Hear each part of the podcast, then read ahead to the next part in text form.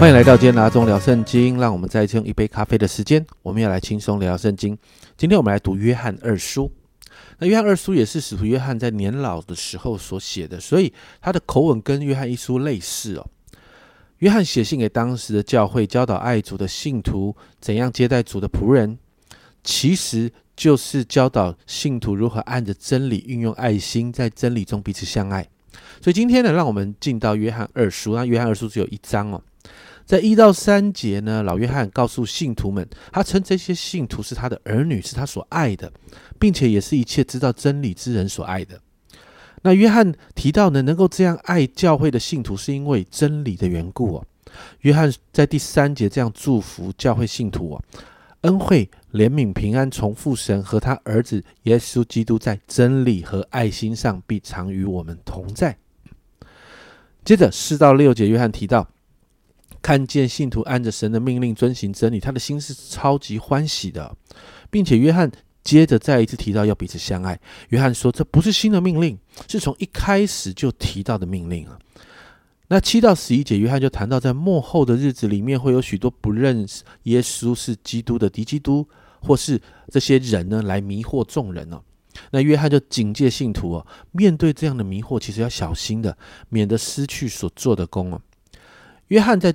约翰谈到在第九节，你看到凡越过基督的教训不常守着的，就没有神；常守这教训的，就有父又有子。这是个辨认的原则。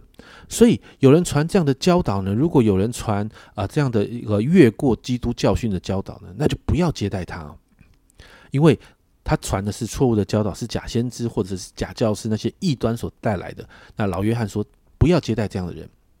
最后十二到十三节是约翰的问安哦。今天经文好短但却也很实际的反映到我们现在所面对的挑战。约翰呢，面对组内的弟兄姐妹，约翰很清楚的说，神的命令就是要我们彼此相爱。那这个彼此相爱是一个界限的，仅限于组内的弟兄姐妹。那面对异端哈。我谈的是异端，不是异教哦，是异端跟敌基督的错误教导。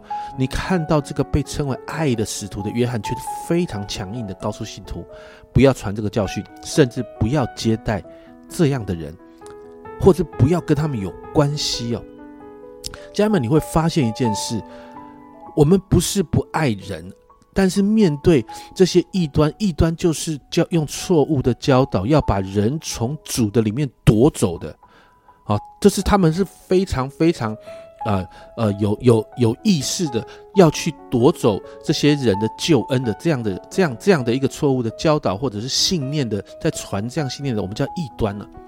那你会发现，不只是约翰，所有的使徒们面对异端都非常非常的强硬啊，不带着爱的，因为这些人这些人要抢走主的羊，所以我们要保护我。所以约约翰就说，有人传这样的东西的时候，我们就不要接待他。甚至不要跟他们有关系。